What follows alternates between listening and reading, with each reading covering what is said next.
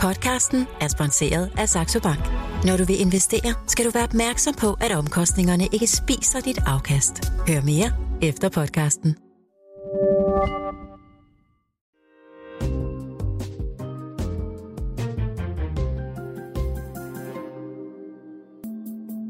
Millionærklubben fra Jørgen Investor med sine Terp.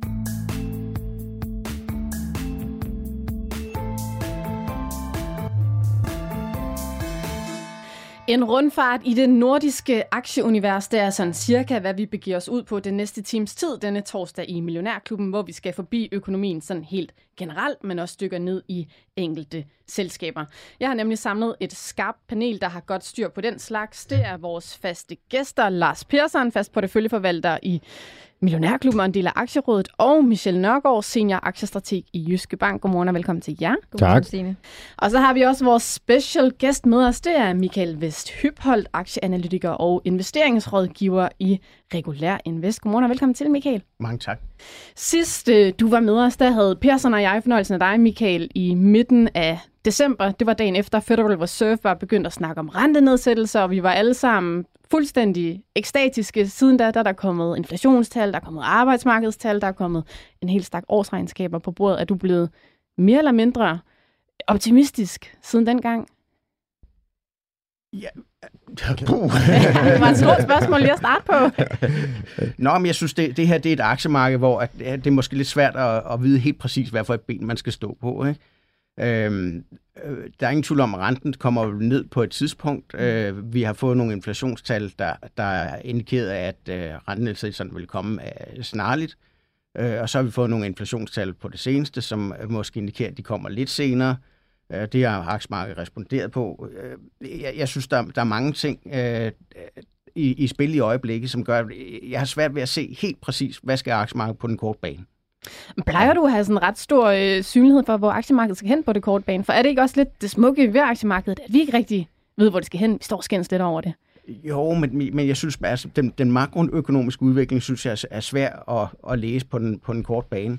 Øh, også med hensyn til, jamen, det, det der jo specielt er interessant, det er med hensyn til inflationen. Ikke? Altså, får vi et lille optik i inflationen igen, som forsinker øh, rentenedsættelse, jamen, det, det skal jo kalibreres ind i aktiemarkedet, og hvad har det af betydning, og Øh, det, på, på en helt kort bane synes jeg, det, det er ret svært, men øh, hvis man, hvis man investerer sådan i, øh, i, en, i en fond, som, som jeg gør, jamen, så bliver man også nødt til at anlægge et, et to-treårigt øh, perspektiv.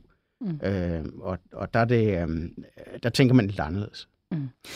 Michel Nørgaard, det her med øh, renten, altså vi synes efterhånden, vi alle sammen er blevet enige om, vi har nok set rentetoppen, den skal nok snart ned igen, men det er som om, vi bliver ved med at skubbe deadline for, hvornår er det, den kommer ned. I går aftes fik vi så også det her øh, referat fra Feds møde, altså den amerikanske centralbanks møde, hvor det også ser ud som om, at medlemmerne der, de, at de føler sig ikke helt overbevist om, at vi skal sætte det ned igen.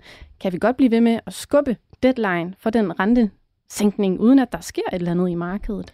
Jamen, vi så jo senest, at øh, det, man havde forventet om, at der allerede ville komme en rentenedsættelse til marts måned, jamen, der blev markedet jo i hvert fald skuffet, og det fandt man ud af, at det kom ikke til at ske. Ikke mindst baseret på de inflationstal, vi jo fik. Øhm, og det, det har vi jo også flere gange meddelt. Jamen prøv at høre her. Den amerikanske centralbank kommer først ud og begynder at, påbegynder at sænke renten til, til hvad hedder det, maj måned. Så det skal I altså være opmærksom på. Øh, markedet har dog været alt en kende for optimistisk i forhold til, hvad de har troet, at, at Fed kunne komme ud med allerede, hvornår de vil indføre de her rentesænkninger. Øhm, så jeg tror, at det er vigtigt, at at, og derfor er man sådan lidt, lidt træ, men op, hvad kommer der til at ske? Kommer vi til stadig at se, at inflationstallene de nu begynder at tække nedad, eller eller hvordan kommer det til at være, så vi kan understøtte, at den amerikanske centralbank er i stand til at kan sænke renten. For det er jo det, vi holder skarpt øje med hele tiden. Det er derfor, inflationstallene har så stor betydning. Og det er også derfor, at vi formentlig kan se, at det er rigtig svært for centralbankmedlemmerne at udstikke en helt klar linje for, øhm, skal vi sænke renten, eller skal vi ikke? Er det på tide nu, eller ej? Men der er altså også lidt endnu til, at vi havner i, til, til maj måned. Men hvis den bliver ved med at blive skubbet deadline, hvis vi lige om lidt begynder at snakke, så nu tager jeg bare en eller anden hypotese frem, men vi begynder at snakke om, at renten først kommer ned til december. Mm. Altså kan vi så godt se et aktiemarked, der lige pludselig får det svært? Ja, det kan vi, og det er også derfor, at vi flere gange har meddelt her i, øh, i Millionærklubben, at vores forventning er, at, vi, at markedet er for optimistisk både i forhold til, når vi kigger på renteforhøjelser, eller undskyld, rentesænkninger, men altså også i forhold til, hvor meget positivt der er lagt ind øh, i, øh, forvent, i indtjeningsforventningerne indtil videre. Så vi tror altså også, når vi kigger på data hele vejen rundt, at vi får en mild recession i USA her i løbet af første halvår. Og vi tror altså også, at aktiemarkedet det kan stige, eller undskyld, det kan sætte sig øh, med, med 10-15 procent i løbet af første halvår af 2024. Mm. Så ja, helt sikkert, markedet vil få det svært, hvis der vi kommer til at se, at at den varsling, som vi også tror, at mange af hvad hedder det, analytikere og økonomer tror på, at der kommer en, en rentesænkning her i maj måned, at det bliver gønt at blive udskudt, ja, så er det klart, så er det noget, som, som vil, sætte, øh, vil sætte markedet under pres. Så renten, den spørger altså stadigvæk. Inflationen gør det også. Det er sådan lidt to sider af samme mm-hmm. sag. Men Michael Vesthyphold, er der andre usikkerhedsmomenter, du tænker kunne påvirke aktiemarkedet her, hvor vi står nu? Jamen altså, det, vi har jo det her stramme arbejdsmarked, ikke? Vi, vi har forhåbentlig en, en aftagende inflation. Øh, det, det, det er jo nogle af de der mere kortsigtede ting, ikke? men, men øh, jeg kan også godt have sådan nogle mere grundlæggende bekymringer, men det ligger nok lidt længere ude i, i fremtiden. Hvad er det for øh, nogle bekymringer? Jamen, det er jo sådan, jeg, jeg synes, vi ser flere og flere hændelser, der ligger sådan mm. lidt uden for udfaldsrum, øh, mm. og, og de bliver lidt mere frekvente. Øh, og noget af det, det er jo øh, jamen, den der geopolitiske uro. Præcis. Øh, jamen, hvad, hvad sker der med Kina, Rusland, øh, Indien, øh, Brasilien? Og det, det, det er ligesom om de her, de her stater, de udfordrer verdensordenen. Øh, det kan man da godt tænke lidt over en, en gang imellem. Øh, det der faste anker, vi har haft i, i USA, er det så fast, øh, som vi, vi går og tænker? Øh, kommer der en yderligere eskalering af, af geopolitisk uro? Hvad betyder det for realøkonomien? Øh, men jeg tænker også, at der, der er nogle elementer omkring statsbudgetterne, hvor man kan jo ikke bare blive ved øh, i al uendelighed øh, og, og rulle øh, yderligere statsgæld på. Øh, og der tænker jeg specielt på sådan noget som, som USA og UK og Spanien og, og Italien. Altså på et eller andet tidspunkt bliver man jo nødt til at adressere, at, at stats, statsgælden øh, øh stiger. Øh, hvordan man løser det, hvordan man håndterer det, det, det kan jeg ikke svare på. Øh, jeg er ikke makroøkonom. Øh, men men øh, øh det, det er da noget, jeg er opmærksom på, sådan i, ligger i, i baghovedet. Mm. Statsgælden i øh, Spanien og USA mm. blandt andet. Lars Persson, betyder det også noget for dig, når du sidder og analyserer markederne? Jamen det er jo klart, at usikkerheden den er desværre ikke bare bokset ind til USA eller et eller andet. Den er jo worldwide, så i og med, at vi har danske virksomheder, der, er, der lever jo worldwide, altså Novo sælger jo øh, mikroskopisk i Danmark, øh, Carlsberg Liso og Koloplast, og vi kan nævne dem alle sammen. De er jo øh, internationale, og vi er bare heldige, at vi har deres hovedkontor her i Danmark. De kunne jo ligge hvor som helst. Det skal man jo tænke på, når man, når man går rundt herhjemme. Øh, så øh, det er jo det, der øh, påvirker tingene. Nu transporterer vi en lille smule mindre. Nu skal vi sejle rundt om væk fra det røde hav, og så videre, og så videre. Så vi bliver ramt øh, på en eller anden måde. Lige nu, der, har, der er vi simpelthen så heldige, vi har nogen, der hedder Novo, øh, og øh, nogle andre virksomheder, der, der går øh, rigtig godt og ikke er ramt. Øh, havde vi nu haft en masse bilindustri, eller en masse mineindustri, så var vi jo nok bare se ned i Sydafrika, der skal de skære en hel masse, og de har en, en arbejdsløshed på 31. Altså man sidder jo og bider negle og tænker, hvad kan der ske nede i det, det land, hvis man øh, Øh, går rundt med, med en fyringsseddel øh, til øh, 10% af alle minearbejderne. Så nej, det, det er ikke så sjovt lige i øjeblikket. Der er nogle ting, der, der, der biber nogle alarmknapper rundt omkring, og noget af det kan vi slet ikke gøre noget ved. Så noget af det må vi også sige pyt til, øh, og andre, der må vi bare sidde jo i, i båden og tænke, wow, hvor, hvor, øh, hvor fører den os hen, ikke? Yes, således altså nogle af de makroøkonomiske faktorer, der flyder lidt rundt i øjeblikket. Vi vender tilbage til, hvordan regulær invest, som Michael Vesthypold står i spidsen for, helt konkret har lagt sig i markedet for, ja, måske at imødegå nogle af de her risici, eller i hvert fald se på, hvor de, eller Michael, han ser chance for lidt gevinst. Men øh, Persson, mm. vi skal altså også lige en smus ud på ja. markedet. Hvordan øh, åbner vi op? Jamen altså, vi åbner op øh, i plus. Øh, det er jo på grund af øh, det selv, regnskab, der blev øh, afleveret i, i nat, eller i går aftes, da vi var ved at krybe til køjs Nvidia, hvor som slog jo øh, forventningerne, mm. og øh, de skulle lige tykke lidt på det, men her øh, fra morgenstunden af øh, i eftermarkedet lukkede den i øh, 720 lige omkring, og den lukkede jo med et lille bit fald. Der har jo været sådan lidt øh, sivende tendens. Måske er der nogen, der har taget overkrøderne af, blevet lidt nervøs for, at den kravlet for højt op, men det ser ud som om, at den øh, indhenter det meste, øh, ja, eller i hvert fald op omkring de der 750, hvor den toppede. Den lukkede 674,72 i går, ikke? Så øh, det er, jo, det er jo det, der er med til at sprede... Tænk, et selskab kan sådan øh, sprede rigtig god stemning øh, worldwide, så, så det er egentlig det, vi, vi ser i, i øjeblikket. Asien lukkede positivt, Europa startede positivt op, altså, men, øh, men det er så ikke regnskabet, hvis vi nu dykker ned i, i dagens tal, så er det desværre ikke ISS, øh, der leverer øh, dagens øh, gode historie. Den er faktisk nede med 8 procent, og øh, burde man lige ind i regnskabet og kigger på, øh, hvad der er sket, jamen så, øh, så skuffer den analytikerne. Enten så har analytikerne været for optimistiske, det virker lidt sådan måske, men, men altså overskud efter skat var lidt lavere, marginerne var, var lidt lavere, og jamen, det, det hele ser en lille smule lavere ud. Cashflowet, cashflowet var kunne hjælpe også, det frie øh, pengestrøm var også lavere. Så altså alt i alt, så er der bare skuffelser på skuffelser på skuffelser, og så selvom de udbetaler udbytte, Ja, men det var måske alligevel ikke...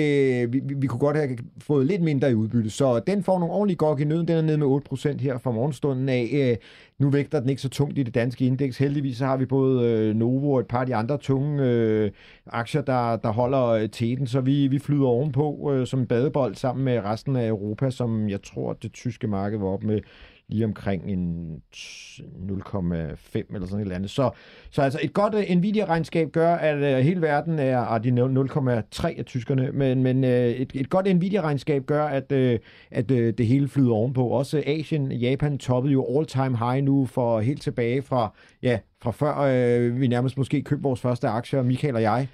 Ja, i hvert fald fra før jeg blev født. Ja, ja, ja. ja. Så, så, øh, og selvfølgelig også Michelle måske. Ja, jeg ved ikke, hvornår du købte de første aktier, men, øh, men øh, så, så det er jo en øh, ny ære, der er ude i Japan. Et marked, der har været ja, søvnet hen i mange år, ikke, så man lige pludselig øh, stiger. Så det bliver lidt spændende at se, hvor, hvor det hele ender i, i dag. Sådan, så, ja. mm. Gode takter fra Nvidia, gode takter i Japan, men skuffelser på skuffelser på skuffelser i ISS. Michelle Nørgaard, er I også skuffet over det, ISS har lagt frem her til morgen? Jamen, en af de ting jo, hvis du kigger på ISS, så har de jo en meget lav prissætning, og derfor handlede det bare om, at de egentlig skulle kunne levere øh, efter de her, som Lars også siger, skuffelser på skuffelser på skuffelser. Det øh, lykkedes, må man sige, knap så godt mm. øh, i forbindelse med det her regnskab. Øh, og, det, og det er altså blandt andet, er det den her cashflow, som jo netop går ind og er rigtig, altså pengestrømmene, der virkelig er er hårdt i suppen. Altså, de kommer ud med en cashflow-generering på 1,8 milliarder, hvor markedet havde ventet en cash-generering på lige omkring 2,4 milliarder. Det er en ret stor øh, hvad hedder det, øh, forskel, som man, man kigger på. Og, det er, og der, der kan man sige, til trods for, at egentlig, som, som, som Lars også siger, at de kommer ud og, og udbetaler, eller hvad hedder det, i gang sætter et tilbagekøbsprogram på 1 milliard kroner, så er det ikke noget, der kan opveje, at de, kan, at de skuffer på, på så mange parametre i regnskabet. Mm. Øhm, så derfor så, øh, så er det helt klart, at, den, at en, øh, hvad hedder det, investorerne de meget klart siger, ved du hvad, vi har simpelthen ikke tiltro til aktien, I skal handles ned. Det kan ikke være rigtigt, I, I bliver ved med at, at skuffe. Så I bliver simpelthen nødt til at skal, skal virkelig arbejde på den her tillid til, til os, for at, øh, for at vi gider at, at købe ind i aktien og skal sende den yderligere opad. Så det er fuldstændig berettet, at, at aktien den får lov til at falde.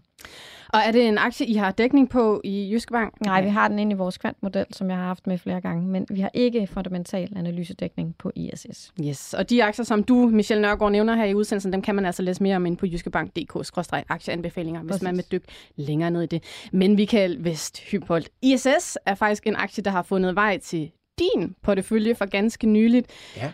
Og da vi sådan tog elevatoren herop i morges, inden markedet godt nok var åbnet, der sagde du sådan, at men det, det så måske egentlig okay ud i dine øjne. Jamen altså noget, noget af det, som jeg har lagt vægt på i, i den portefølje, jeg har sat, det er, at uh, selskaberne skal have en, en uh, lav prisforsættelse. Uh, og så uh, lige nu tror jeg, det er vigtigt, at der er en form for uh, indtjeningsmomentum i, i selskaberne, for at de kan noget. Det, det synes jeg, det er den seneste regnskabssæson her, det, det synes jeg, det, der, der, der de, de selskaber, der er stedet, jamen det er, det er nogle af dem, der ligger i den kategori. Uh, med, med, jeg er ikke så skuffet på, på, på det her ISS-regnskab. Jeg synes, de har været ude og flage, at uh, cashflowet, jamen det kom lidt an på, hvad væksten var i, i fjerde kvartal, uh, hvor, hvor, hvor stærkt det vil blive. Jeg tror måske, det er lidt af deres uh, forsigtige forventninger til 24, mm. uh, der giver anledning til, at, at den sætter sig i dag. Og jeg, jeg er ikke så bekymret, fordi jeg tror, de, de melder lidt uh, forsigtigt ud. Uh, en af de, de ting, der måske kan drille lidt, ikke, det er, at de siger, at jamen, den underliggende kaskenerering for 24 mm. er, er, øh, vil være ganske fin, men der er en kontrakt med Deutsche Telekom blandt andet, hvor at, øh, at der, der, de vil forsinke nogle betalinger. Så kan man tænke lidt, hvorfor, hvorfor må det her? Det er fordi, de ikke vil betale, og giver det anledning til en nedskrivning og, og, og sådan nogle ting. Altså, der, der tror jeg, der er nogle ting, vi skal have afklaret, for at vi kan sige helt præcis, om, om det her det er et skuffende regnskab eller ej. Men, men egentlig så, så er jeg sådan øh, komfortabel omkring ISS, fordi jeg føler, at de har fået en god management ind, øh, som har øh, dyb kendskab til selskabet. Og det er altså, den nye Kasper Fangel, som ja, øh, du tænker på der? Øh, fordi at hvis man ser på, øh, hvordan er selskabet blevet ledet øh, historisk, og øh, nu skal jeg passe på, at jeg ikke siger noget, der, der gør, at der er nogen, der føler sig truffet, ikke? Men, men man har jo taget folk udefra, som måske ikke har haft øh, kendskab til alle hjørner af virksomheden. Og det må man bare sige, der, der har man fundet en mand, der, der igennem 15 år har været i alle ledere og kanter af virksomheden, og, og burde have gode forudsætninger for at, at øge lønsomheden. Øh, og det er det, som ISS har behov for. De har behov for at, at hæve øh, EBIT-marken med, med yderligere 100 basispunkter, altså 1 procentpoint. Øh, og, det, og det er den rejse, de er på, og det, det, det er de måske ikke så præcis omkring. Jeg vil så sige, i forhold til øh, CEO, han var ude og fortælle på det kald, der var, at øh, de er ret godt på vej til at gå indfri det der marginmål, som du netop var inde på, Michael, på plus 5 procent. Øhm, konsensus ligger også i det range, så, øhm, så det var i hvert fald en af de positive, den rejse, de i hvert fald er på vej til. Men de, vi skal ligesom have syn for sagen om, at det så også er øh, der, hvor vi bevæger os hen i hvert fald. Det kan du se på, på dagens øh, kursmæssige udvikling. Men en af de ting, som du også siger, at det er jo en billig aktie, øhm, og de handler jo med en ret stor rabat, også når du sammenligner med, altså med deres sammenlignelige konkurrenter. Øhm, blandt andet den her, der hedder Sodexo, tror jeg nok, det hedder. Mm, ja. øhm, så det kunne også være, øh, hvis det er, at vi ligesom begynder at se, at der sker en vending her, jamen, så vil den rabat jo kunne indsnævre sig. Det er jo gået ud fra det, du blandt andet håber på, Michael. Jo, men der, der, der er et andet, ja, det, øh, som det ene, ikke? Med, men nu, nu kigger jeg mere isoleret på prisfastsættelsen af selskaberne, men jeg synes også, at et, et andet element, man skal være opmærksom på, det er ISS. Det er jo lidt en inflationssikring, den forstand, at hvis, at, øh, hvis inflationen er høj, jamen, så vil der også være vækst i sådan en servicevirksomhed her. Fordi de døde pine, de er bare nødt til at sætte øh, priserne op. Og det er ISS, det, de er meget opmærksomme på det. De kender øh, mekanismen øh, fra deres Tyrkiet-forretning, øh, hvor de egentlig har brugt det som case for, for deres resterende del af, af butikken at øh, man skal være på forkant øh, med at sætte priserne op, hvis der er inflation.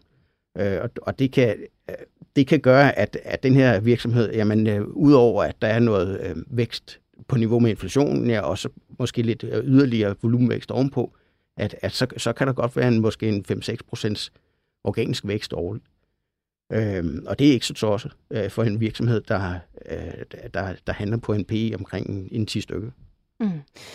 Lars Persson, mm. ISS, altså en selskab, som I også lidt er inde på, der virkelig har været nede, øh, ja, og venner har skuffet meget, og så fik mm. man også den der franske, ja, ting smidt ind i ligningen sidst, om at der skulle lige nedskrives, for jeg tror, det var 3 milliarder i Frankrig, fordi det ikke gik så godt. Nu har mm. man så sagt, at man øh, har solgt tingene. Ja. Ændrer det på dit syn på, det, på ISS? Nej, altså det, det er jo meget godt, at man kommer af med, med smertens barn. Man skal også bare lige huske, at ISS var nede i kurs 100 i oktober måned, og, og nu står vi i øh, 140.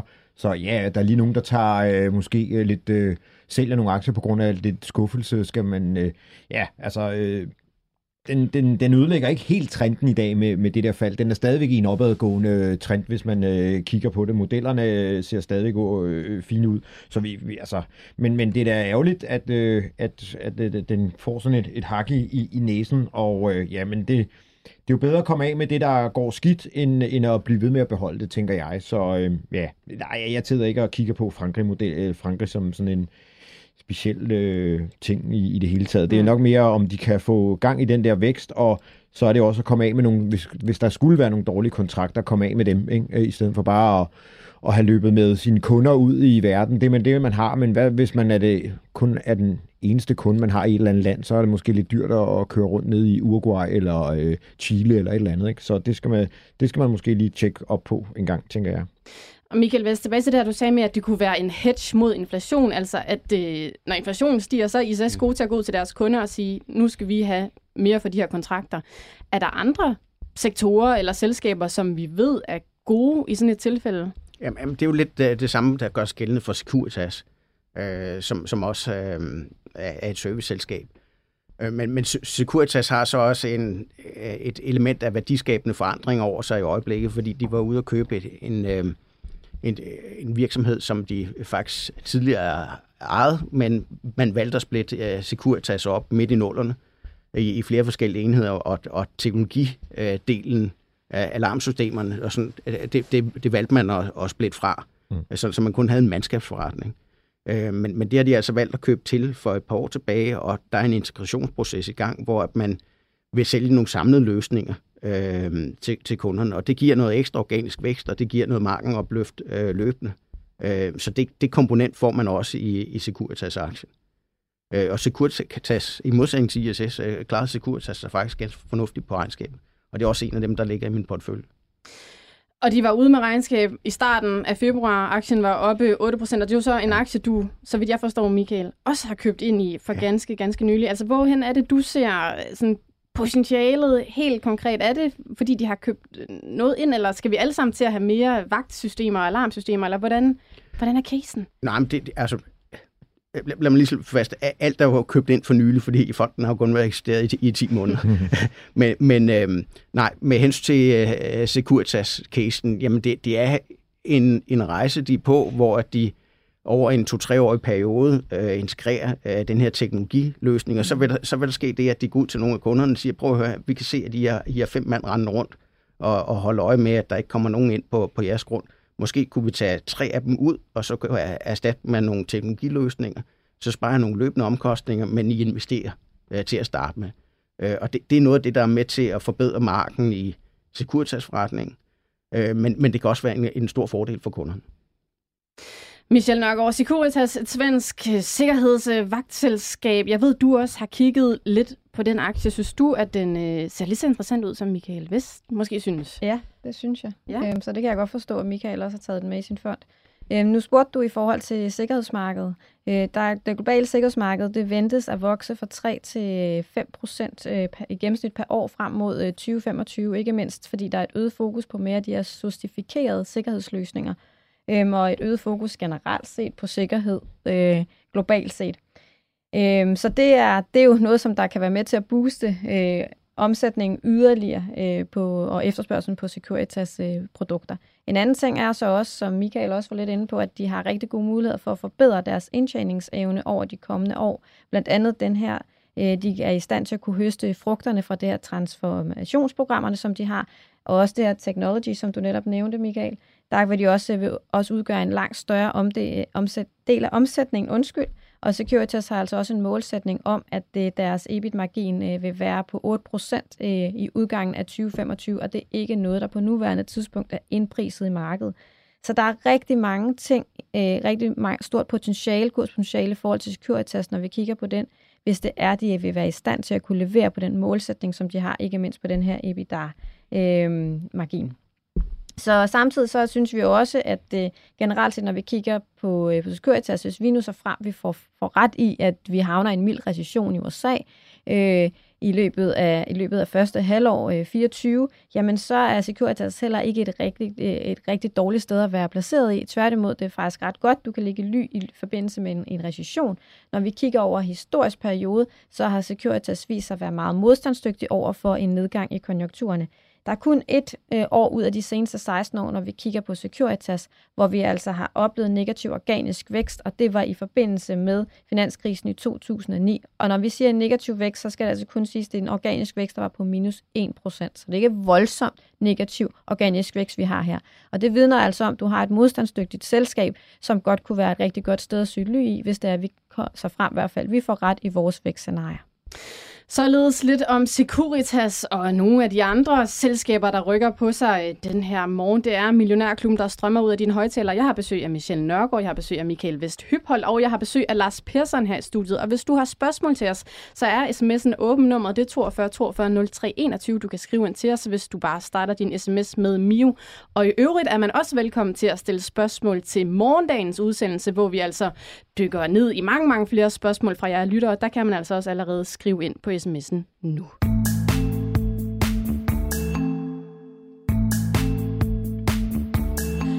I en aktiv styret fond, der er hele logikken, at der jo af og til skiftes lidt ud på stolerækkerne, og der har du altså også gjort i regulær invest, Michael Vesthypold. Og nu ja. har vi været lidt inde på, at du havde smidt øh, ISS ind i porteføljen. Du har også taget Securitas ind i porteføljen. Men det kommer jo så også på bekostning af, at der er i hvert fald et selskab, du har taget ud af porteføljen. Og ja. hvad er det for et selskab? Jamen, det, jeg, jeg har taget Silan Pharma ud helt konkret, og det bøder jeg, for at være helt ærlig, det, det kan godt være, at det er en fejl. Øh, men men jeg er sådan lidt i en situation, den er steget rigtig, rigtig meget, øh, siden jeg købte den for, øh, for 10 måneder siden. Den er steget over 100 procent. Øh, og man synes, man er kommet sådan i en, øh, en situation, hvor buen bliver spændt mere og mere, øh, øh hvad angår øh, prisfastsættelsen. Øhm, øh, jeg kan se, at analytikerne jamen, de skruer på sandsynlighedsvægtene for, at tingene lykkes. De skruer også på diskonteringsfaktoren for at få for prisen til at, til at hænge sammen. Og og jeg selv kommer sådan i en, i en øh, situation, hvor man begynder at frygte mere og mere, øh, at, at øh, kæden hopper af. Og, og når man er i en situation, hvor man håber på det bedste og frygter det værste, så er det måske tid til, at man, man, man letter sig eller, eller tager den ud af porteføljen, og det er det, jeg har gjort, øh, for at være helt konkret. Men håber øh, man ikke altid på det bedste og frygter det værste, Michael Vesthypholdt? Ja, jeg synes, der, der er nogle, øh, nogle selskaber, hvor man føler sig sådan ret komfortabel omkring, at der er sådan et forløb, der udspiller sig over de kommende to-tre år. Og her, der, der er det simpelthen for, for binært. Det, det mm. er, om det bliver godt eller skidt. Det kommer meget an på øh, de der forsøg, som øh, de forsøgsresultater, de, de kommer ud med. Øh, om, de, om der kommer nogle partnerskaber og, og forskellige ting og sager. Øh, og, og det, det er umuligt at, at forudse, hvordan tingene arter sig. Øhm, og det, det har jeg svært ved at leve med i sådan en porteføljebetragtning. Hvad skulle der øh, til, altså sådan rent øh, kontrafaktisk, for at du kunne være blevet i den aktie? Altså hvad er det sådan helt konkret, du så skulle have set, eller hvad skulle prisen så have været, for at du kunne blive ved med at forsvare det? Nå, men jeg, du kunne sige, jeg, jeg har taget Silan ind øh, som øh, i stedet for Novo Nordisk. Øh, Novo Nordisk har gjort det fantastisk, Silan har gjort det bedre. Øh, men, men Sealand kan jeg bare ikke vægte lige så tungt, fordi der er det her usikkerhedsmoment omkring, jamen, hvordan, øh, øh hvordan arter fremtiden så. Mm-hmm. Og jeg føler bare, at nu, nu er vi nået et, et, et øh, niveau prisfastsættelsesmæssigt, hvor jamen, øh, jeg, har, jeg har sådan med, med alle selskaber i, øh, i porteføljen, jeg skal kunne forklare helt præcis, hvad er værdistigningspotentiale i, i det pågældende selskab.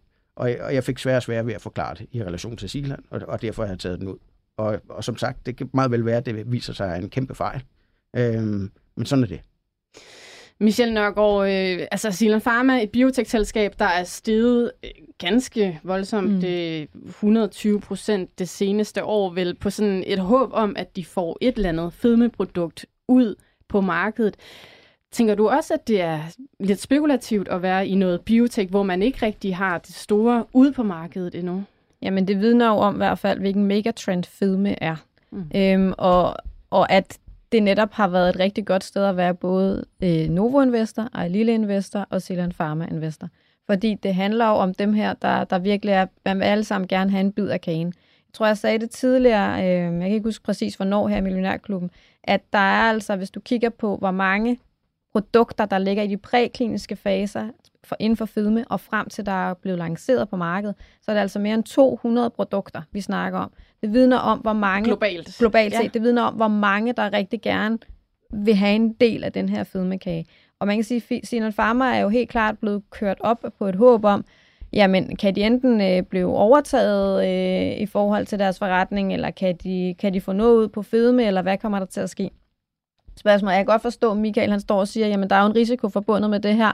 Øh, træerne vokser som bekendt ikke ind i himlen, og det er lidt en man skal i hvert fald være opmærksom på den risiko, du har med i, hvis det er, at du går ind som Sealand-investor, øh, sin pharma-investor i forhold til, hvis du kigger på Novo Nordisk. Fordi Novo Nordisk har altså produktet ude på markedet, det har Sealand ikke endnu, og det er derfor, du skal være opmærksom på den risiko, der er forbundet med det, for den kan lige pludselig falde som en sten. Øh, så jeg kan godt forstå, at mange, der siger, at nu er Sealand sted så meget, skal vi ikke tage noget gevinst hjem, eller måske sælge det hele, øh, og så lægge hen et andet sted, som der måske er lidt mere, hvor du har lidt, lidt, lidt større, øh, ja, du ved, at der rent faktisk er et fysisk produkt her. Mm, der er penge, der kommer ja. ind i kassen jævnligt.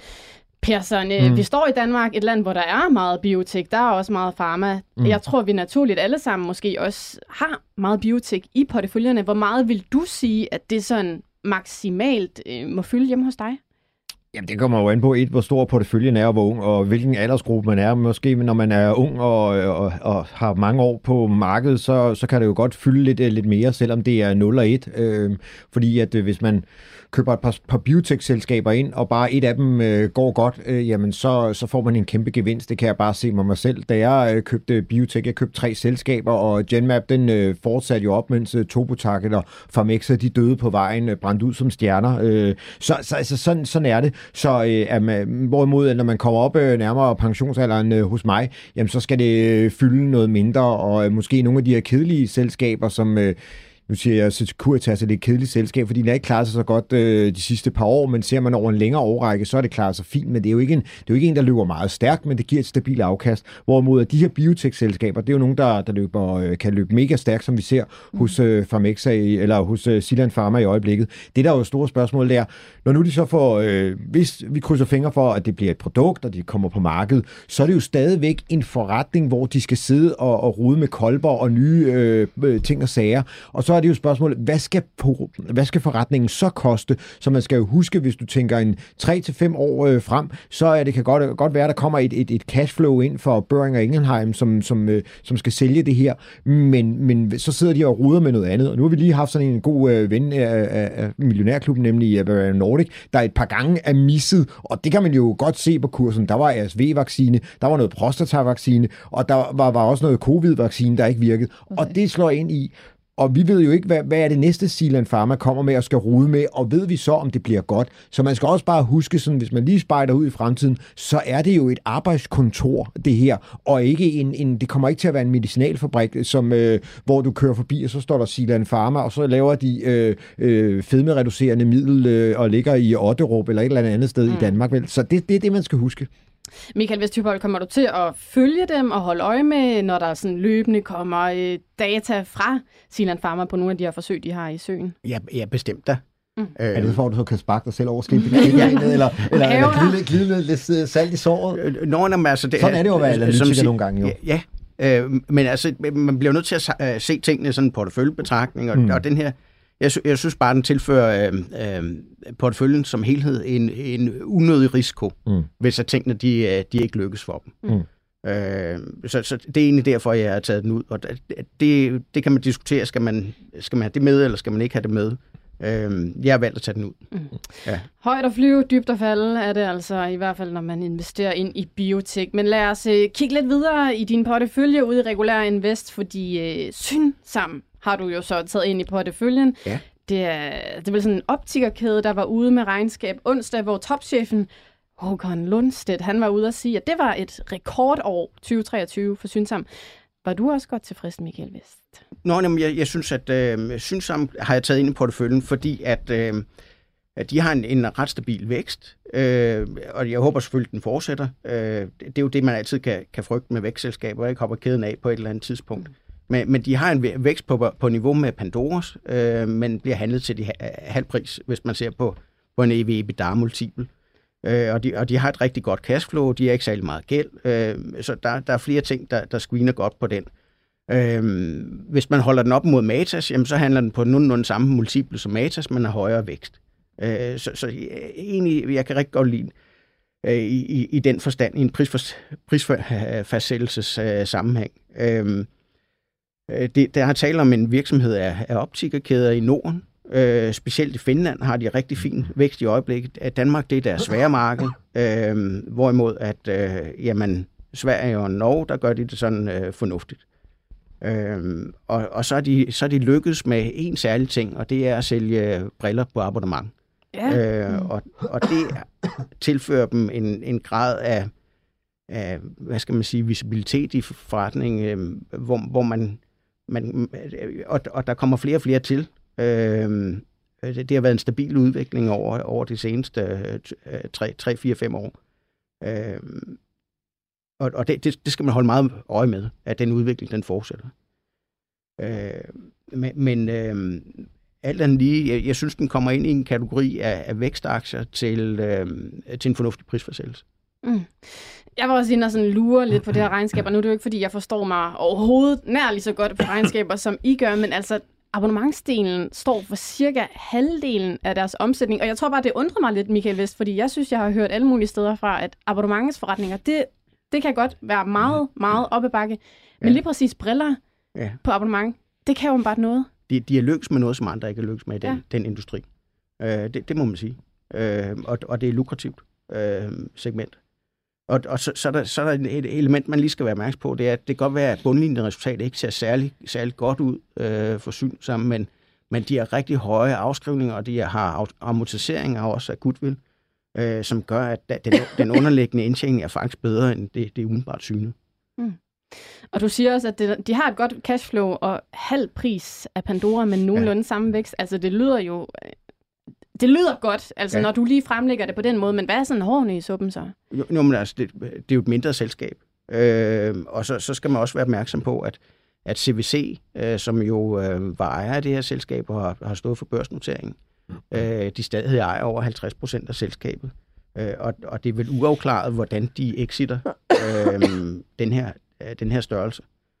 Øh, om det, de gør det ved et industrielt salg, eller om de vil sælge aktierne i markedet på et tidspunkt. Aktien blev øh, børsnoteret på, på øh, 50 svenske kroner per aktie. Det er lige præcis, hvor den ligger i dag. Øh, jeg, jeg har købt den på et lavere niveau, og der er, der er en del, der er meget skuffet over den udvikling, som Synsam har været igennem de seneste år, fordi væksten ikke har været på det niveau, som man vel stillede i udsigt i forbindelse med børsintroduktionen. Øh, så man, men det her, det er jo så valgt kal, kalibreret ind i prisen, ikke? da den har været handlet ned i 35 mm. eller sådan et eller andet i den ja. stil. Mm. Øh, og jeg købte den for en måneds tid siden. Mm. Men altså, trenden er fin nu, kan man sige, efter at den har ligget og været kedelig fra øh, marts 22 til øh, nu øh, september 23, hvor bunden øh, var oktober måske. Øhm, det, der er selvfølgelig lidt spændende, det er jo, vi har jo prøvet at sælge kontaktlinser på, på abonnement, øh, så det er vel egentlig bare øh, lidt det. Og øh, i og med, at vi er jo blevet... Øh, ja, lidt mere, øh, nogen skal have en brille, der matcher tøjet, det gør Michael og jeg måske ikke øh, i, i, i mandafdelingen, oh, men, men, men, men, jeg, øh, men måske, måske er der nogle andre, der, der, der kører på den der bølge der. Og så er det jo også bare det, at øh, der, der er flere, der bruger briller. Altså, det, det, det er sådan en, en... Jeg skulle lige til at spørge, for der er mm-hmm. flere og flere, der skal bruge høreapparater i takt med, at vi bliver ældre. Ja. Er der også flere, der skal bruge briller? Ja, ja det, det er der jo. Altså, vi sidder, og, og, og den ting, der jo også ødelægger det lidt, det er jo, at alle vores børn sidder og kigger på skærmen. Så det, det, der, der kommer nok også noget der, tænker jeg. Det kan ikke være rigtigt, at vi kan sidde og kigge på de der skærme, uden der, der sker noget. Så så så der er jo også en, en ting der. Så øh, så i gengæld, så er der jo, en, øh, som Michael også siger, en kæmpe, der er hård konkurrence på, på markedet, eller jeg ved ikke, om du nævnte det, men det er der jo. Altså, vi har Louis Nielsen og her i Danmark, og det er jo det, er jo, det som jeg forstod på Michael, der har sat sig grundigt ind i casen her, øh, at det er, Danmark er det lidt svage marked, og Finland er det, er det gode marked, ikke? Så, øh, så øh, det, det, det, er jo, det er deroppe af bakke, det er jo, at øh, indtjeningsmarginerne er, er måske ikke sådan øh, kæmpe store. Er det, var det ikke sådan helt forstået, eller? Nej, men altså, jeg, jeg tror, det er fair at sige, at, at det er svært at opnå vækst i Danmark. Mm. Altså, der skal man virkelig kæmpe for det, ikke? Også mm. hvorimod at i, i Finland, der, der er helt, helt anderledes uopdyrket marked på, mm. på det her. Ja, så... Mm. Så det, ja, og hvis man så kigger på de regnskaber, den, hvis man bare lige ser, så fra øh, 20 øh, til, øh, til 23, der er omsætningen altså stedet fra 3,8 til, til, 3, til 5,9, og øh, det var et minus i øh, 20, og det er et, et plus nu, og jeg kan så godt se, at øh, der er den er ikke lige så høj bundlinje som sidste år, men, men der er en positiv vækst i det i hvert fald, som jeg ser det. Optikerkæder, Michel Nørgaard, er det noget, som man øh, måske kunne overveje at investere mere ind i, øh, blandt andet i takt med, at vi bliver ældre og ældre? Jeg tror ikke bare, fordi det bliver ældre og ældre, men det er sådan, at indtil videre, så har det været umuligt at stoppe udviklingen af nærsynhed. Øhm, og det er sådan, at der er blevet lavet nogle undersøgelser, der viser, at hvis den samme vækst fortsætter, altså udviklingen fortsætter, så vil omkring halvdelen af jordens befolkning være nærsynet i, 20, i 2050. Så der skal vi, der skal vi have ja, briller. Have briller. Og hvor 10 procent af, den, øh, af dem, de vil øh, være meget svært nærsynet. Og det er jo fordi, at du hele tiden, det kan jo bare se, hvor meget sidder vi ikke med vores skærme. Du kigger hele tiden tæt på, du kigger ikke sådan langt ud i horisonten. Mm. Og det øger altså din nærsynhed. Som Lars også var inde på, mange af vores små poder øh, sidder med vores øh, sidder med laptop eller en tablet eller hvad fint det måtte være. Øh, nu har man så fundet ud af, det er så en anden snak, at det ikke er så super godt, men, øh, men indtil videre, hvis den udvikling i hvert fald fortsætter, så er så, det, så bliver man mere og mere nærsynhed, og det er jo, det er jo tankevækkende sig selv, og der kunne netop et abonnement på briller jo være rigtig smart. Altså, jeg personligt selv bruger jeg øh, abonnement på kontaktlinser, men briller, hvis du hele tiden kan få fornyet og de nyeste øh, modeller, eller hvad det måtte være på, øh, på markedet, jamen så er der helt sikkert noget, som man kunne kigge ind for, fordi briller er ikke øh, det billigste, kan man gå ud og sige, hvis der er, du skal gå ud og, og købe det. Nej, det kan hurtigt blive nogle dyre, nogle af de der briller, men det er altså torsdag her i Millionærklubben. Jeg har besøg af Michelle Nørgaard, Michael Vest Hypholdt og Lars Persson, og hvis du har spørgsmål til os, så er du selvfølgelig mere end velkommen til at sende os en sms. Nummeret er 42 42 03 21, bare du husker at starte din besked med Mio. Ja, brillerne dem skal man måske have på, hvis man skal se nogle af Vestas' vindmøller sådan helt, helt ude i horisonten. Og det er altså en anden aktie, som Michael Vesthyphold også har købt op i. Og du har skrevet til mig, Michael, at det, historien viser, at den aktie, den skal man have, når tingene de går fremad. Hvorfor skal man have det?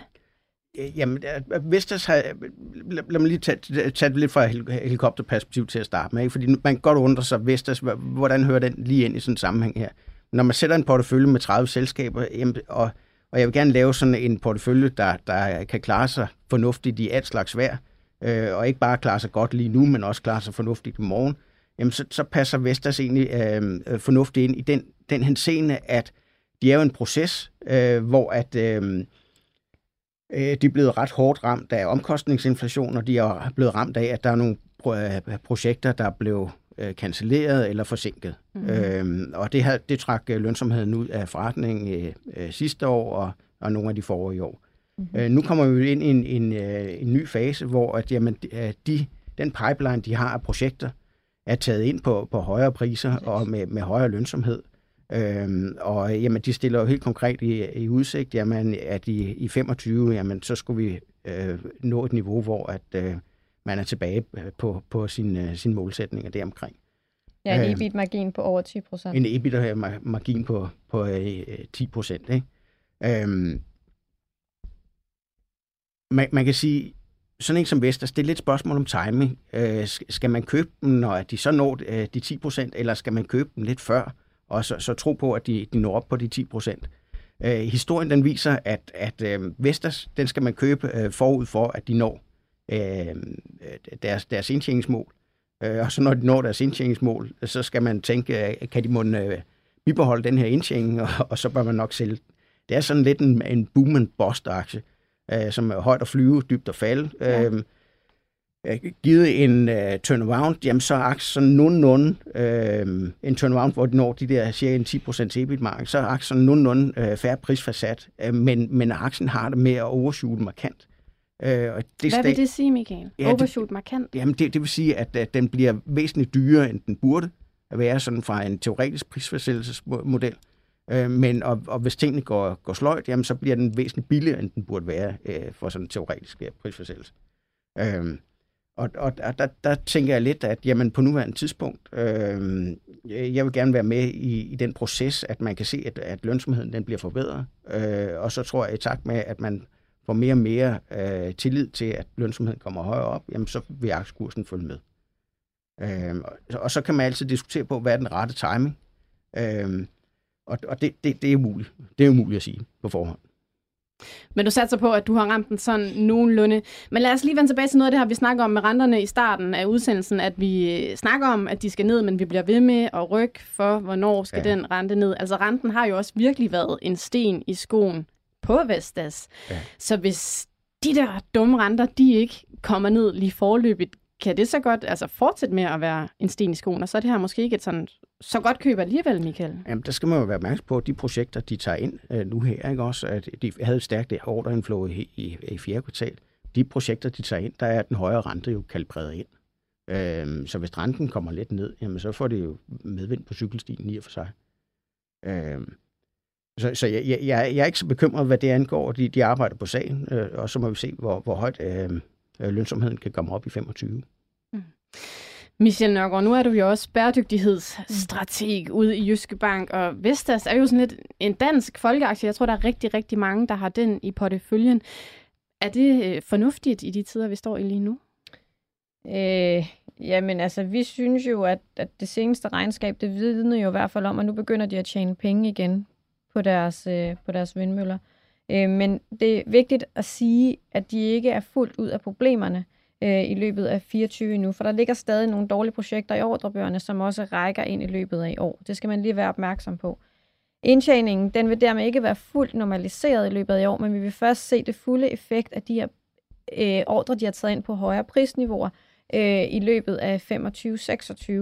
Øhm, men den langsigtede væksthistorie, den er intakt. Og en anden ting er så også, at vi kan også begynde at se, at ordrene i USA, men de begynder også at rulle så småt ind Øhm, og forlængelsen af den her skatterabatordning, jamen, den åbner altså også op for et markant stigning i den her installationsniveau. Så er der jo så lidt den her joker, Michael, i forhold til, bliver det så øh, Trump, der kommer ind? I forhold til, øh, kunne det godt måske være i forhold til, til USA og med ordrene, om det kan lige pludselig betyde, at der er nogen, der holder tilbage igen. Men øh, det skal man, det, det bliver vi nødt til at tage på et andet program. Men i hvert fald er der helt klart, at det her det er en langsigtet væksthistorie. Den er intakt. Vi synes stadig, den er understøttet af en række ambitiøse målsætninger, når vi kigger på verdens øh, førende lande, der i høj grad har meldt ind, at vi bliver nødt til at gøre noget i forhold til klima. Og der er hele den her EU's genopretningsplan igen, som også kan være med til at booste det her klima yderligere. Det vil være med til at kunne i hvert fald holde hånden under øh, vindmølleaktier, såsom Vestas. Men det er klart, at renten den kan godt spøge en lille smule om, hvorvidt den er. Men som Michael siger, det er noget, der er kalibreret ind i forhold til de højere prisniveauer, vi har fået, men man skal have sig for øje, at udfordringerne ikke er fuldstændig ude endnu. Vi kommer altså stadig til at se, at der er nogle af de her ordreprojekter, der finder i sted løbet af 24, som stadig ikke er kommet ind på de helt øh, gode niveauer. Det er derfor, vi heller ikke har den helt op på en, en, en voldsom købsanbefaling nu i forhold til Vestas. Således har vi altså været øh, godt rundt omkring nogle af de aktier, der er kommet ind i porteføljen i regulær invest, hvor Michael Vesthybold altså sidder og styrer slagets gang. Men der er jo også nogle cases, der i hvert fald ikke har fundet vej ind i porteføljen, også selvom de er blevet slagtet temmelig meget, og samtidig med, at du faktisk kigger ret meget på den her PE-værdi, altså prisen i forhold til indtjeningen, når du køber ind i aktier. Michael, øh, blandt andet har du ikke købt op i sådan noget som Electrolux, Viaplay og svenske boligkæmpen SBB. Hvorfor har du egentlig ikke gået med ind på dem? Øh, Jamen, altså, at nogle af de der selskaber, hvor at, øh, at de, de har de har oplevet markant svækkede markedsvilkår, eller de har haft for meget gæld eller intensiveret konkurrence. Øh, dem, dem synes jeg, dem skal man være ekstra varsom med øh, lige nu. Øh, altså de der, de der, at lave en turnaround i modvind, øh, det er svært. Øh, men, men får man lidt, lidt øh, medvind øh, fra makro, øh, jamen, jamen så, så er det noget nemmere. Øh, men på, på, på nuværende tidspunkt, så synes jeg, at, at, at nogle... Vi har jo ikke set det sådan helt øh, i samme udstrækning i Danmark, at, at, at øh, selskaberne, selskaber er faldet ud af sengen øh, på den måde, som nogle af de svenske er. Øh, det, det, det, der sker, når at tingene strammer lidt til, sådan makroøkonomisk, det er, at, at selskaberne bliver syretestet. Mm. Øh, og så vil vi se, at nogle af, nogle af selskaberne, de klarer sig fint igennem øh, et, et, et lidt hårdt konjunkturforløb, og så andre, jamen, jamen de, øh, de får det svært, og så er der nogen, der får det rigtig svært. Og der er så nogle som SBB, Viaplay, Intrum, øh, Electrolux og, og Storskoven og, og Nobia. Det er nogle af de selskaber, der, der har fået nogle ordentlige tæsk. Øh, hvis man, hvis man ser dansk regi, så synes jeg ikke helt, vi har haft nogle, nogle cases på samme niveau. Vi har måske haft lidt eller i, i Ørsted, og måske lidt i H plus H, men, men øh, jeg synes, vi har været forskånet for de helt store katastrofer i, i, i dansk regi. Og nej, det er ikke noget, jeg har tit på på nuværende tidspunkt. Altså, der skal vi længere hen i konjunkturforløbet, før jeg føler, at man, man bør øh, øh, se på de, på de, de der turnaround cases og, og, og købe ind i dem. Lars Persson, når man sådan taler med folk, der måske ikke beskæftiger sig så meget med investeringer, men dog alligevel har mod på at gøre det lidt, så er der tit, støder jeg i hvert fald ind på folk, der kigger på en eller anden kursgraf, og så siger de sådan, wow, den er bare faldet meget. Mm. Og den må da selvfølgelig stige, så derfor køber jeg ind i det mm. nu. Er det en god idé at købe op på den måde Jamen, i nogle kan, af de her turnaround cases? Det, det kan det godt være, fordi at det, det, noget, noget af det får for mange tæsk. tæsk. Jeg, jeg, man kan jo se så i min portefølje, at jeg var også for tidligt ude i Nokian Tires for eksempel. Den skulle fra 10 til 8. Men, men, men Nobia har Lars Svendsen og jeg jo blandt andet stået og talt om. De ramte jo øh, stormen øh, så perfekt, desværre, som man de overhovedet kunne. Åbnede, begyndte at bygge et kæmpe fabriksanlæg i Jönköping, øh, midt mens renten steg og øh, byggemarkedet øh, eroderede. Ikke? Og så så har de haft øh, nogle små forretninger, blandt andet i øh, England og øh, i, øh, i Holland, hvor de, de ikke rigtig har er lykkedes, og, og, og dem har de så solgt nu her, sådan så de koncentrerer sig om det nordiske marked, hvor man kunne se hos øh, TCM, er det ikke sådan, de hedder? Øh, jo. Øh, Måske skal vi lige indskyde, det er en masse køkkenselskaber, ja, der taler det er, om det er. Yes. det, det, det er et børsnoteret dansk øh, køkkenselskab, som, som faktisk var ude og overraske en lille smule. De har også fået nogle ordentlige bøllebank, hvis man kigger på kursgrafen. Og de var jo faktisk ude og overraske, at de, de faktisk var sådan kørt lidt udenom grøften, i hvert fald, eller det første øh, store hul i, i vejen her efter i vinteren. Ikke? Så, så de er måske lidt bedre, hvorimod sådan kæmpestort et som Nobia har det. Så man kan måske godt stikke sin tog i, i, i, i nogle af de her aktier. Man skal jo også bare vide, at nogen kan falde helt ud af sengen, og dø, altså blive en OV-bunker, og ikke, øh, så har du et, et selskab, der står og ikke er noget værd. Det kan jo også være en, der, der bliver en turnaround, det kan bare være, at du har ramt den forkert, så du skal købe, øh, skulle være villig til at gen, øh, købe en portion mere, eller en mere for at få en god gennemsnitskurs. Fordi det der med at købe en, en faldende kniv, øh, jamen, så, så tror man, at øh, 10 kroner er, er det laveste, og så bliver det faktisk øh, 4 kroner.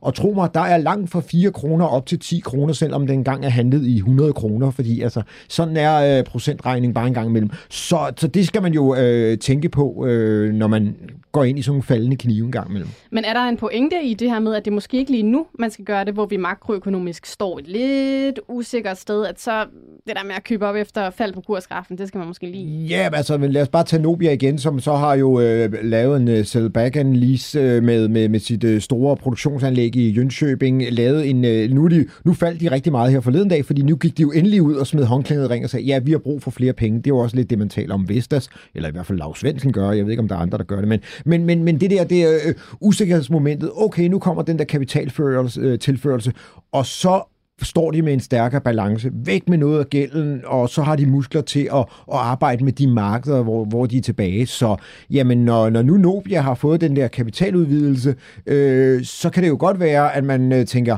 ja, på et eller andet tidspunkt, så vender det, det ved vi. Øh, jamen, så kan det jo godt være, at man skal begynde at, at købe lidt op i Nobia. Om det bliver i august måned eller oktober, det, det må man jo så se, men, men man kunne måske godt drøbe lidt øh, ind i, i Nobia eller i en af de andre, som har, har fået bøllebank øh, brødrene øh, Solar, øh, som, H, som Michael nævner, øh, H plus H, alle inden for byggesindustrien. Men vores politikere, de gør jo også lige pludselig det, at så trækker de øh, den store skuffe ud, og så siger de, så skal vi til at investere i nogle ejendomme. Altså oppe i Sverige, der går de og råber af deres politikere om, at nu skal der bygges nogle, nogle boliger, fordi at hvis du kigger på kurverne, så er vi faktisk bagefter den der, at vi skal have øh, øh nye boliger, fordi vores øh, ja, befolkning, den vokser. Så lige om lidt, så er der nogen oppe i den svenske øh, rigsdag, eller øh, øh, kommuner, der trækker den store skuffe frem, og så begynder det jo så småt øh, at, at løbe den rigtige vej, og så kan det være, at Danmark kommer til, eller nogle andre lande, og, og så kan vi jo så også håbe på en, en faldende rente, og så når vi ringer til en håndværker, så kan vi slet ikke få nogen, vel? Så sådan bliver det. Michael Vesthyphold, hvis uh, svenskerne lige pludselig finder uh, pengeskuffen frem og vil investere meget mere i boliger, kunne du så godt finde på at gå ind i sådan noget som Nobia eller uh, Danske H+H, altså nogle af de her køkkenselskaber? Jeg, jeg tror, man skal være, være sikker på, at blødningen den er stoppet. Ja. Altså før, før man, man kigger på dem. Det, det vil jeg i hvert fald gerne have den sikkerhed. Øh, fordi det, altså, en kapitaludvidelse, det er nogle gange ikke nok mm. i sådan en sammenhæng. Øh, der, der kan det godt være, at man, man henter kapital, og det ser fint ud, så umiddelbart efter, efterfølgende. Men hvis virksomheden stadig er forgældet, og markedsvilkårene er, er sløje, og konkurrencesituationen den, den, er, den er helt horribel, jamen så, så kan du køre virksomheder grøften. Det er set før. Mm. Ja, det håber vi selvfølgelig ja. så ikke sker, at der kommer virksomheder i den her grøft. Vi har lige små halvandet minut tilbage, og det kan godt være, det er lidt strengt, at jeg stiller dig det spørgsmål nu, Michael Vestjybold, men det kom ja. bare lige op i mine tanker, at sidste gang du var herinde, ja. der havde du en meget stor overvægt i finans, og det er jo sådan noget, der kan klare sig godt, hvis vi vedbliver med at have en høj rente. Har du stadigvæk holdt fast i den øh, store overvægt? Jeg har stadigvæk en, en overvægt i finans. Øhm, det, har, det har tilført øh, porteføljen noget godt øh, indtil videre. Altså, på, på de 10 måneder, at, at regulær invest har været noteret, jamen, der, der er porteføljen op med, med 16 procent, øh, hvor halvdelen det er outperformance, altså markedet er steget med cirka 8 procent i mellemtiden. Og finans er en af de sektorer, der har, der har bidraget øh, til den outperformance. Jeg tror, at hvis man ser ind i 24, jamen jeg ligger stadigvæk med cirka en 25 procent øh, banker i min portefølje. Øh, hvis den, den, den uh, indtjeningsfremgang, vi så i 23, den føler ikke er fuldt kalibreret ind i prisforsættelsen på nuværende tidspunkt. Bankaktien steg kun 20 procent sidste år, så jeg mener, der er ikke kurs efterslæb ind i, uh, ind i 24. Så der kan måske være mere at komme efter i de ja. finansaktier. Nå, Lars Persson, mm. vi uh, lukker helt ned lige om lidt, men vi skal da lige uh, ud og høre, hvordan det går med ISS Øh, nu? Øh, nå, ja, nu var jeg lige bare på, det, på markedet generelt. Det, det er oppe, specielt Tyskland, hvor alle bilaktierne er oppe her for, jeg ved ikke, der Nå, ved vi, der, hvad det skyldes? Ja, nej, det var også det, jeg tænkte, jeg ville ud og kigge efter her bagefter. Men uh, ISS er stadigvæk nede med uh, 8 procent, uh, desværre, til dem, der er med i ISS. Til gengæld er Novo op med uh, 2 og det er altså positive markeder. Nvidia var op med 10 procent nede i uh, Tyskland, så kan man jo lægge, uh, eller nu 11, det er jo sådan en dobbeltnotering, så man kan da i hvert fald øh, glæde sig til, at når Nvidia åbner i USA, så lægger de da i hvert, hvert fald måske lige omkring 11 procent til aktiekursen fra det i går. Det bliver spændende at følge Yes. det amerikanske marked i dag. Tusind tak til jer alle tre, fordi I var med i studiet i dag. Vi er selvfølgelig tilbage i morgen.